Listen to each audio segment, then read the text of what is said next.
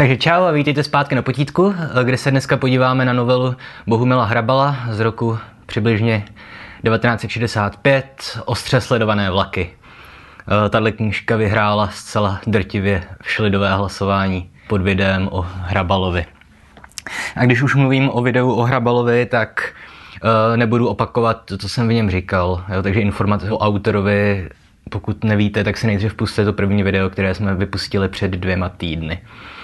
Tak, takže v tom prvním videu jsem zmiňoval na konci, že ostře sledované vlaky do velké míry vlastně vybočují z Hrabalovy poetiky a v tomhle videu bych se chtěl podívat na to proč. Ale nejdřív samozřejmě řeknu takovou tu kaši, kterou potřebujete k maturitě, jako je děj a motivy a jazyk a tak podobně. Takže žánrově je to vlastně klasická novela. Je to kratičká knížka, 50 stránek, hodina a půl, ani ne četby. Mm. Na rozdíl od jiných uh, hrabalových textů je tam vlastně normální ucelený příběh, relativně životné postavy, i když taky jsou hodně typizované, jo, představují spíš tak jako jednotlivé lidské vlastnosti a moc se nevyvíjejí.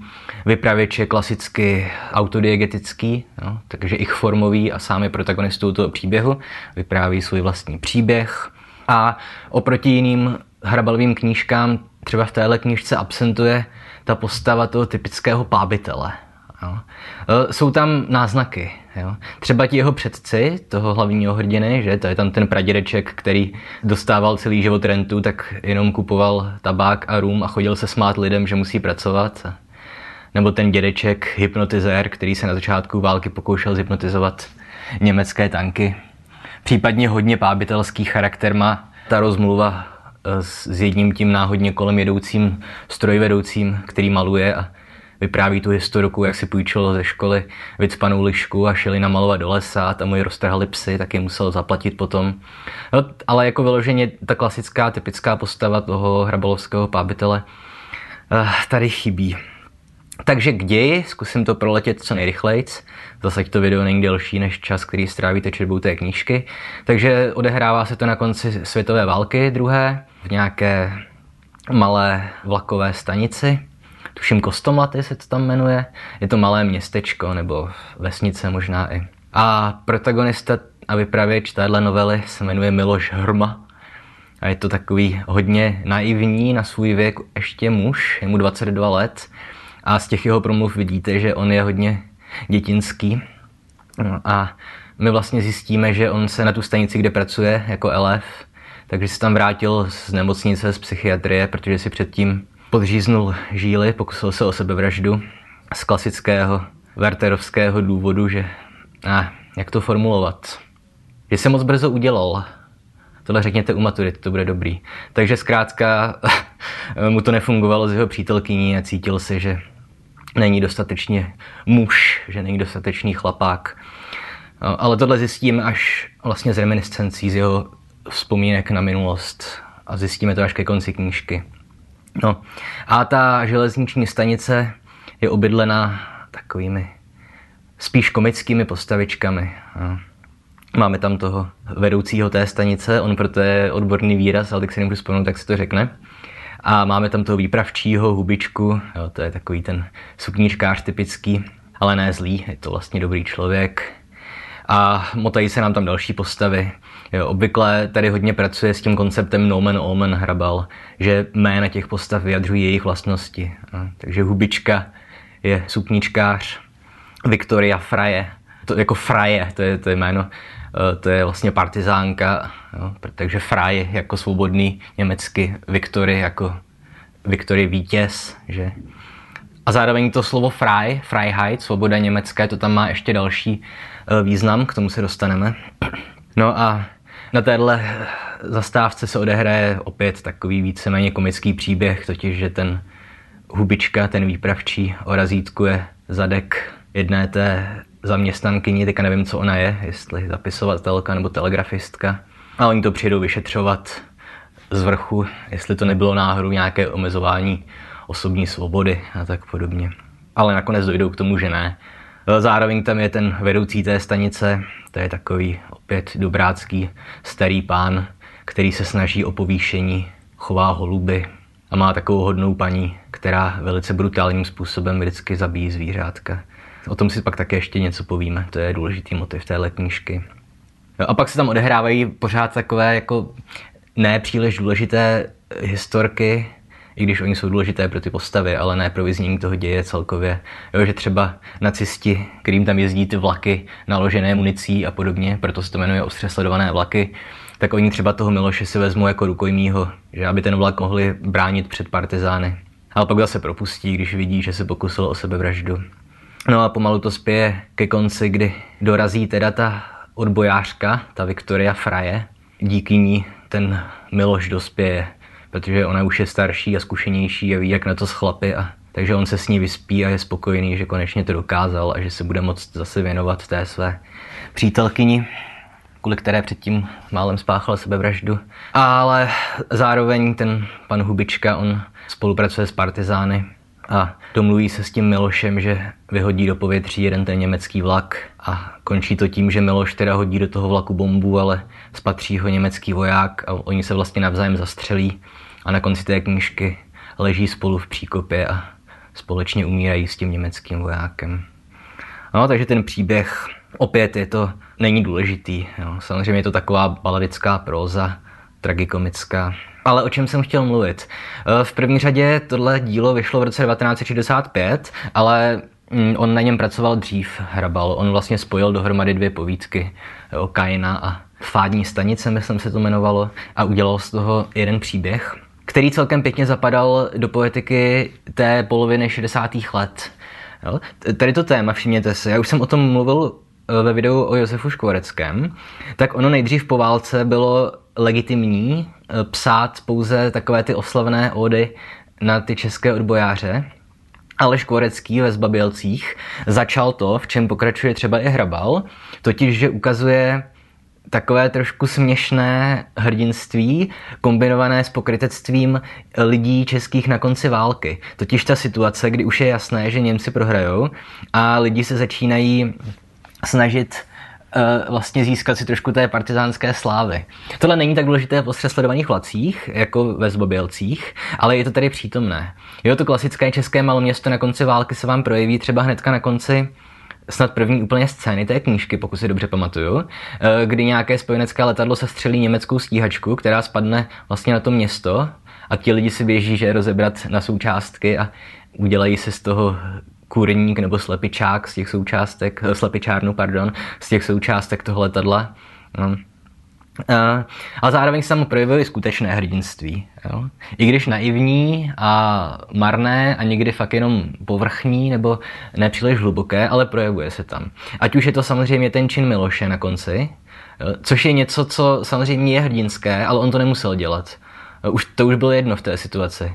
Jak říká jeden můj oblíbený básník, hrdinství není povinnost. Jo?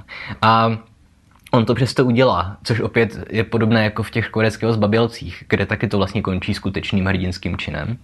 Nebo třeba i zajímavý případ je toho, případ přednosti toho stanice, který na protest proti vlastně okupaci Německa zamorduje své norimberské holuby a místo nich si koupí polské holuby. Ale zároveň my tam vidíme i to pokrytectví těch běžných lidí. Já jsem si tedy vypsal citát uh, z té scény, kdy oni vyšetřují to o razítkování pardaleté zaměstnankyně stanice. Cituju. Cítil jsem, že jak dopravní šéf, tak rada zednicek, oba ti úředníci by chtěli udělat zdeničce totéž, co udělal výpravčí hubička. Ale byli příliš zbabělí, tak jako všichni, příliš se báli. Jediný, kdo se nikdy nebál, byl pan výpravčí hubička. Takže on nám tady ten vypravěč, jo, tam i to slovo zbabělec je obsažené v této promluvě. A mimochodem, pan Hubička, jak zjistíme, potom rozhodně není jediný, kdo se nikdy nebál. On se velice bojí, když potom přijde na věc, na ten atentát, na ten vlak, na tu sabotáž. Ale říkal jsem teda, že hlavní část tohle videa bych chtěl věnovat tomu, eh, v čem se tohle liší a v čem tam naopak zůstává eh, poetika Hrabalova díla. A minule jsem mluvil o tom, že je těžko definovatelná. Takže jako rozhodně tam zůstávají věci, jako jsou ta dlouhá souvětí komplikovaná vyšinutí zvětné vazby. Jazykový plán je taky typicky hrabalovský. Jo, on tam třeba hodně používá diminutiva, jo, zdrobněliny. I na místech, kde to je celkem nepatřičné. A co je taky zajímavé, tak on ta diminutiva hodně kombinuje s augmentativy, jo, jako s nadsazenými výrazy. Tady opět mám citát.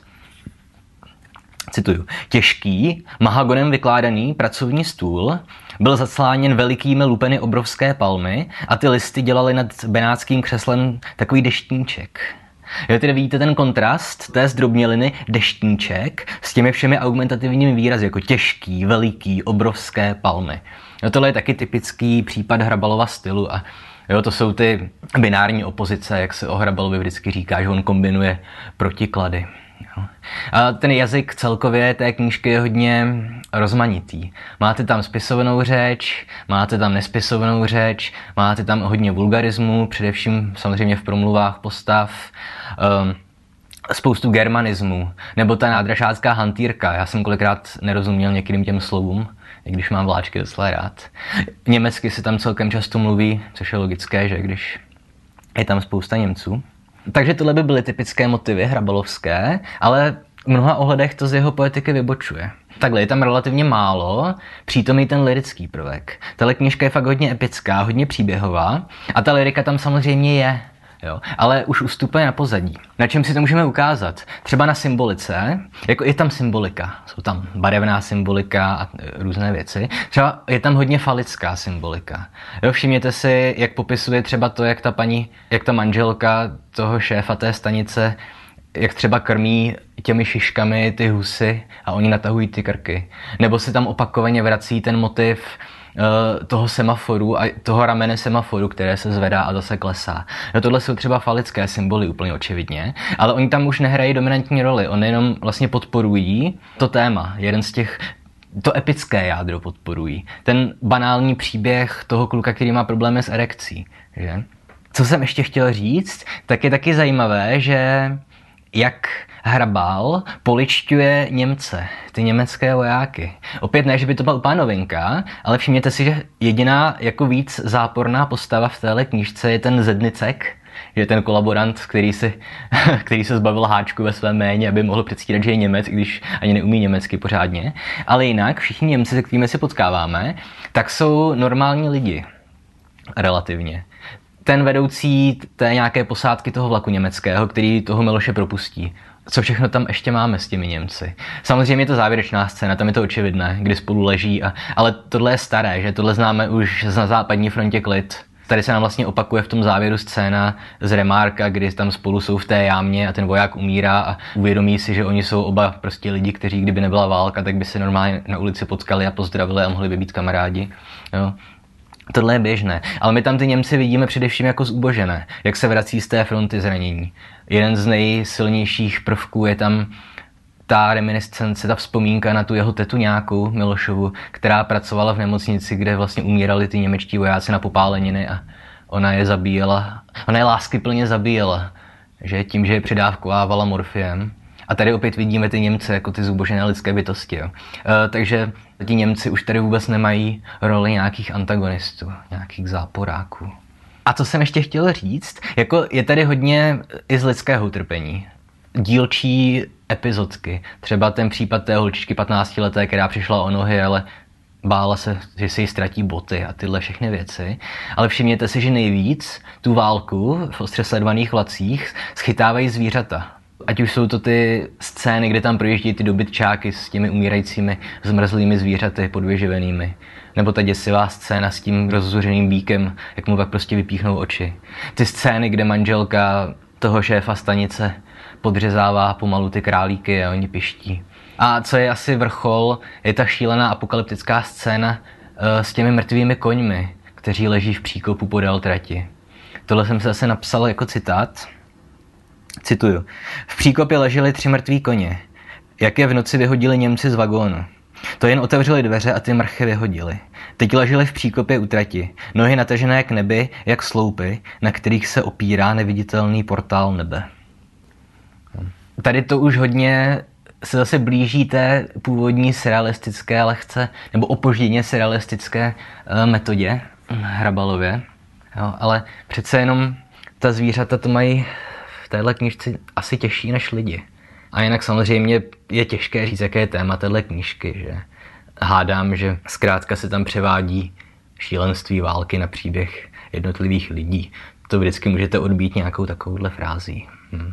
Ale tohle je, myslím, všechno, co jsem o téhle knižce chtěl říct. Ono vzhledem k tomu, jak říkám, že to má 40 stránek nebo 50, tak k tomu asi víc ani co říct nemám. Samozřejmě šlo by toho říct spoustu, ale asi to bude stačit. No a vzhledem k tomu, že nám začínají maturity za týden, tak jsem se rozhodl, že už nebudu dělat Zagorku a udělám vám babičku Božiny Němcové.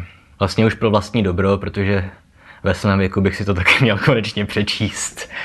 A týden potom uděláme, myslím, Havrana od Pouva, pak ještě jednu knížku. A co bude s potíckem potom? V první řadě já si oddechnu, dám si po maturitách si dám týden volno, protože jste si na mě asi všimli už jisté únavy materiálu, že ono přece jenom mě to taky žere hodně času. Teďka už pokud jste tady jenom kvůli téhle jedné knížce nebo kvůli maturitě, tak už si tohle video můžete vypnout. Nezapomeňte like, odběr, Patreon, uh, svobodné matky a vojáci. Jo, ale chtěl jsem teda říct, co po maturitách bude s tímhle kanálem, protože mě tohle trošku přestalo bavit. Asi jste si to všimli. Jestli ne, tak jsem solidní herec, ale myslím, že jo. A už mě trošku irituje dělání tady těch konzumních videí, kde jenom schrnuju děj a motivy a jazyk té knížky. Omlouvám se, teďka budu chvíli mluvit trošku o sobě, takže jestli vás to nezajímá, tak už taky neposlouchejte dál. Ale já jsem nikdy nebyl takový ten klasický čtenář, který sám sebe identifikuje jako knihomola totiž ten typ čtenáře, který čte na rychlost, který se vždycky potom chlubí, ale to jsem přečetl 50 knížek ha. a který bere tu knížku jako artefakt a trošku s ní jedná jako s fetišem, jo? že to jsou takový ti lidi, kteří vždycky, a já tak miluju, když se můžu čichat k těm stránkám té nově koupené knížky. Jo? Mně je tohle všechno úplně ukradené a já jsem nikdy nečetl třeba jenom kvůli zábavě, kvůli příběhům, ale prostě protože jsem se prostřednictvím literatury snažil zjistit, já to asi vyjádřím krásným českým citátem, aby What the fuck is wrong with this word? A prostě snažil jsem se tam najít nějaký, nějaké způsoby, jak se orientovat v tom šíleně komplikovaném světě.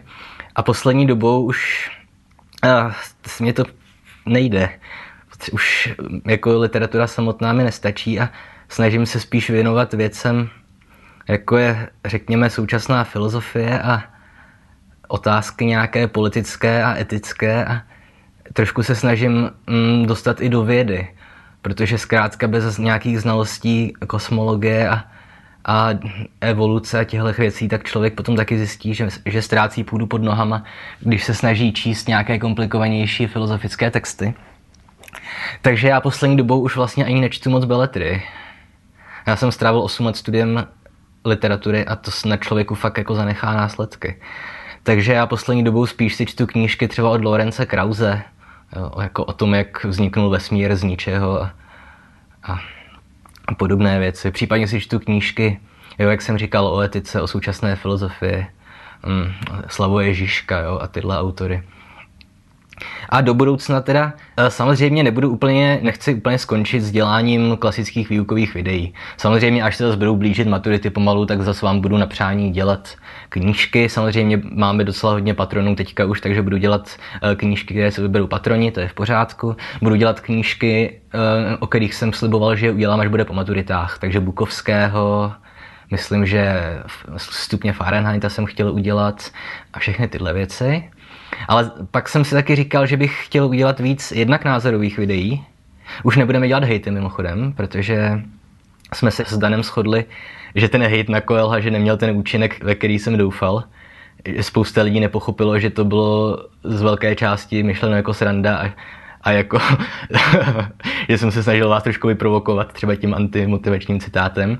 A zároveň mě irituje, že to video mělo po dvou dnech dvakrát tolik zhlédnutí, co Dostojevského zločina trest i když toho uh, alchymistu jsem jenom odříkal z hlavy, co mě zrovna napadlo, zatímco toho Dostojevského jsem si připravoval pečlivě, bylo to dlouhé video. A, a já si myslím, že to je z velké části, protože prostě to podporuje i YouTube a Facebook, že lidi přitahuje negativita. Že když je prostě v názvu videa, že nemám rád, tak se na to lidi kliknou, protože si chtějí zkrátka říct, haha, Koela taky nemám rád, tak si poslechnu, jak ho tady Jirza ničí. A tohle asi úplně nechcem podporovat. Takže chtěl bych se, jak říkám, dělat všechno to, co už jsem zmiňoval, že budu dělat, ale zároveň se třeba věnovat víc i autorům, které v poslední době často zmiňuju. Pokud sledujete pravidelně tenhle kanál, tak to víte. Jako je Žižek, jako je Peterson, jako je Harris. A říkal jsem si, že třeba vás by to také mohlo zajímat. Protože chápu, že teďka nechci nikoho urazit, ale že není v kapacitě 18-letého maturanta nebo třeba i staršího člověka, který ale prostě musí chodit do práce, takže nemáte šanci třeba, když mluví ten Žižek, tak chápat, co on myslí tím hegeliánstvím a proč mluví o Lakánově a o těchto autorech, tak jsem si říkal, že bych se pokoušel třeba jednou za čas, jednou za měsíc udělat díl, ve kterém bych se pokusil představit nějaké koncepty současné filozofie. A jestli se na to podívá jenom stovka lidí místo tisícovky, tak, tak je mi to jedno asi. Ale rozhodl jsem se, že tenhle typ videí budu dělat. No tak už jsem se myslím teďka vyspovídal dost. Takže to tady zapíšeme. Nazdar.